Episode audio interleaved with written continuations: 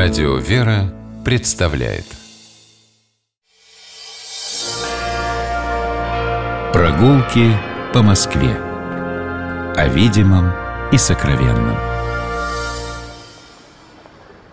Здравствуйте, дорогие слушатели, меня зовут Алексей Пичугин. Мы отправляемся на очередную прогулку по Москве. Гуляем мы сегодня вместе с Игорем Горьковым, историком, москвоведом. Игорь, приветствую вас. Здравствуйте, Алексей. Здравствуйте, дорогие радиослушатели. Мы сегодня идем на Долгоруковскую улицу, ну, практически центр Москвы, чуть дальше Садового кольца.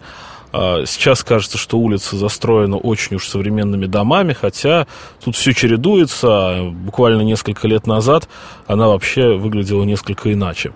Для того, чтобы на Долгоруковскую улицу попасть, мы выходим вместе с вами из метро Новослободская, оказываемся ровно в том месте, где улица Новослободская переходит в Долгоруковскую, вернее, наоборот, потому что Долгоруковская идет от центра, и вот около метро Новослободская она становится именно Новослободской. Если не ошибаюсь, раньше вся она была именно Новослободской.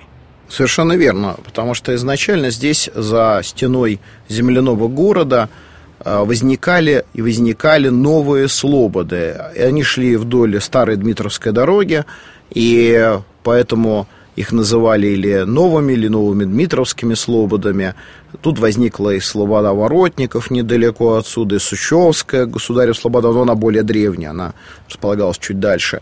А, и таким образом постепенно эта местность осваивалась. Когда здесь стало жить уже достаточно много людей, мы можем сказать, что это в 17 веке произошло, здесь возникает э, храм святителя Николая, который станет, э, можно сказать, главной э, можно сказать, темой нашего путешествия, но до него еще мы с вами сейчас не дошли. А пока я хотел бы сказать несколько слов о названии этой улицы, потому что еще до 60-х годов XIX века вся улица называлась Новослободской.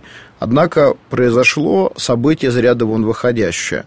Москвичи еще при жизни московского генерал-губернатора князя Владимира Андреевича Долгорукова ходатайствовали перед императором о присвоении его имени одной из московских улиц. Это было очень редко э, до революции, ну, вообще, века до 19 века в том числе.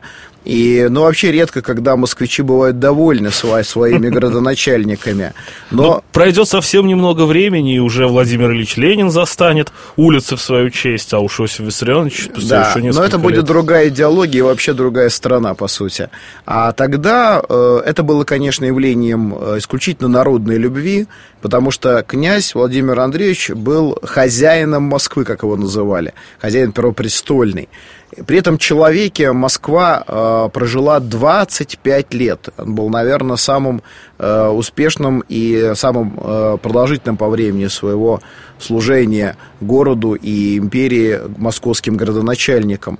При нем в Москве появляется телефон, трамвай, при нем строятся железнодорожные вокзалы. Население Москвы при э, Долгоруку увеличивается в три раза. Э, то есть город, в общем-то, совершенно меняется и в основном в лучшую сторону. Поэтому э, вот такой финал его э, деятельности, он был закономерным.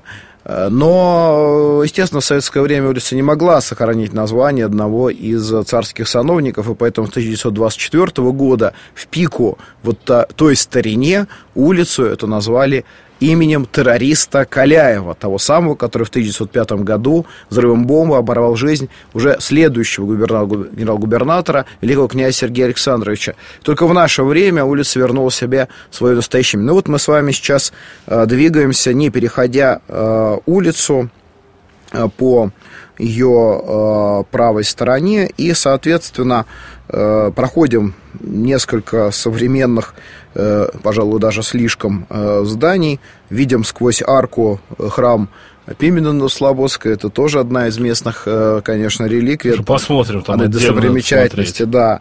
А проходим мы несколько интересных таких, в общем-то, не то чтобы каких-то особенно выдающихся, но все-таки достойных доходных домов. Вот сейчас э, проходим рядом с таким серым домом, э, многоквартирным, 1919 1939 года. И особенно интересен следующий дом, который имеет э, номер 36 по улице. Он, в общем-то, тоже э, ничем особенным с точки зрения архитектуры не отличается. Еще один доходный дом с элементами модерна, но он стоит на очень интересном месте. На том месте, где когда-то в конце 19 века проживала известная московская певица Татьяна Спиридонна Люботович.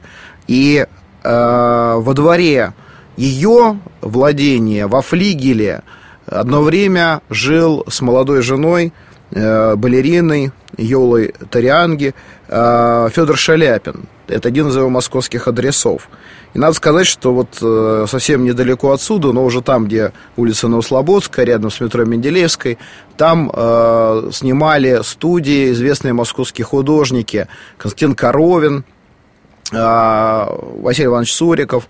И вот Коровину, например, а у Коровина еще и в Рубель некоторое время проживал, э, э, соответственно, приходил в гости Шаляпин. И вот как это ни странно, но именно вот эта улица, она оставила очень яркий след в истории русского искусства на грани веков, в начале Серебряного века. Она до сих пор мне вот всю жизнь с детства кажется наполнена какой-то стариной, потому что доходные дома, она очень не московская улица, что Долгоруковская, что Это, к сожалению, исчезает, к сожалению, но... И вот тут я, кстати, опять же хотел сказать, что я сейчас предчувствую, Есть еще, меня да. полетят э, от градозащитников и любителей московской старины, в меня сейчас полетят помидоры, но э, вот эта эклектика, которая сейчас очень явно видна на Долгоруковской улице, в ней тоже есть своя прелесть. Конечно. Есть архитектурная среда, понимаете, есть очень качественные работы, пусть даже и коммерческой застройки. Вот, кстати говоря, мы с вами идем сейчас э, вперед, продвигаясь к центру Москвы, и с левой стороны обратить внимание доходный дом э, почетного московского гражданина Ждановского, построенный по проекту архитектора Щекотова. Дом этот интересен, конечно, своими эркерами. Их несколько выходит на главный фасад, и сверху такая тоже, если приглядеться, но для этого, может быть, лучше на противоположную сторону улицы попасть, э, замечательная башенка. Это тоже вот мелочь вроде бы, но она создает для этого дома неподражаемое какое-то индивидуальное э, решение. И этим интересны эти дома. Как, кстати говоря, и на противоположной сейчас от нас стороне улицы мы видим дом Долгоруковского товарища для устройства квартир. Творение архитектора Ваикова, доходный дом, он, кстати, выходит сюда торцом, то есть он занимает почти целый квартал, уходит туда еще очень-очень далеко, но он тоже, в общем-то, э, известен был э, своей архитектурой, дом с башней, как его называли иногда. Так что у этих домов, безусловно, есть свое лицо. И мы продвигаемся с вами чуть дальше. Вот как раз прямо за э, домом Долгоруковских этих самых квартир мы видим э, особняк э, прусского подданного Зиберта. Но для нас интересен не сам заказчик, нам интересен исполнитель, архитектор. Но архитектура знатная. Роман Иванович Клейн. Это один из лучших архитекторов Москвы того времени. Да-да, сразу напомнить, наверное, что мы еще знаем в Москве из его построек, потому что некоторые конечно. Э, знают далеко за пределами Москвы. Можно долго перечислять, но прежде всего, конечно, это музей изящных искусств императора Александра Третьего. Это э, множество, множество, множество и множество интересных решений. Э, но вот этот особняк, он небольшой, но посмотрите, как умело вписано в его фасад вот этот вот э, ряд колонн, этот неоклассический элемент в русском модерне того времени, кстати, как, так же, как и в Музее изящных искусств, э, который сейчас носит имя Александра Сергеевича Пушкина, вот, э, очень хорошо подчеркивает индивидуальное здание. А мы идем с вами дальше. Итак, мы с вами видим сейчас э, перед собой, с одной стороны, небольшой деревянный дом. Это, кстати говоря, тоже интересный э, пример э, московской городской усадьбы э, конца 19-го, начала 20 века. Но он задрапирован со стороны улицы, и его будущее, к сожалению, очень внушает много опасений.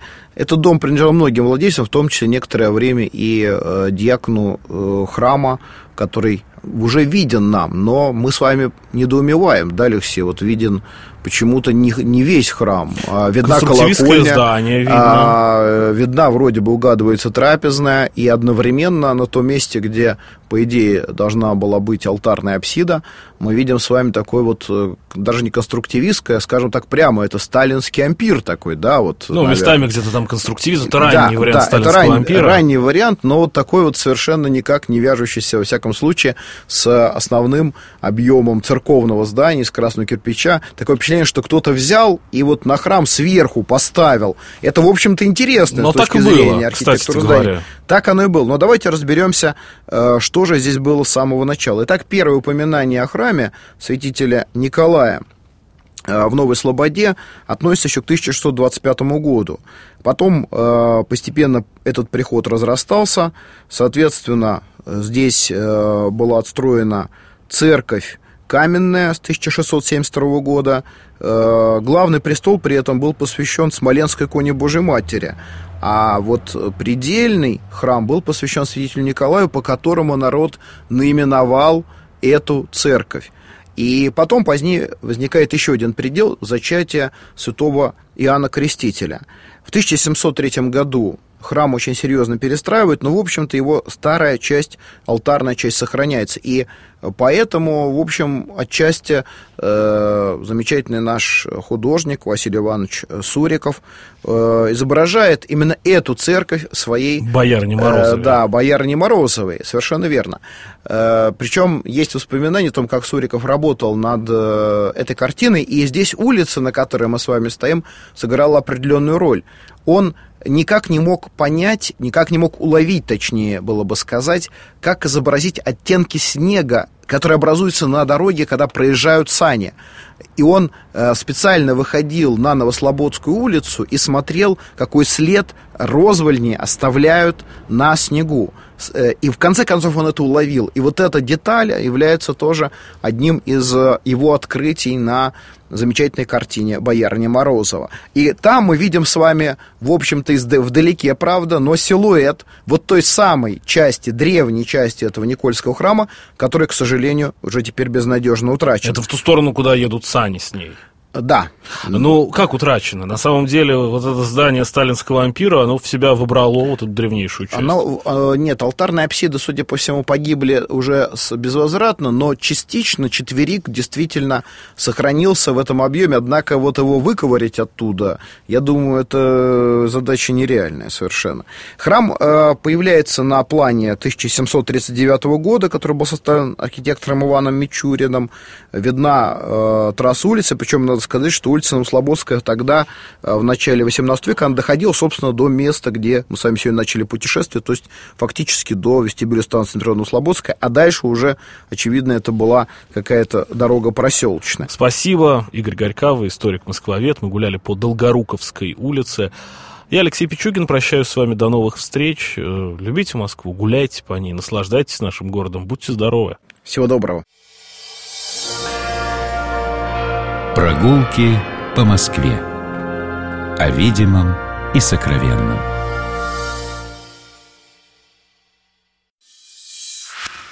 Программа «Прогулки по Москве» произведена при поддержке Комитета общественных связей правительства Москвы.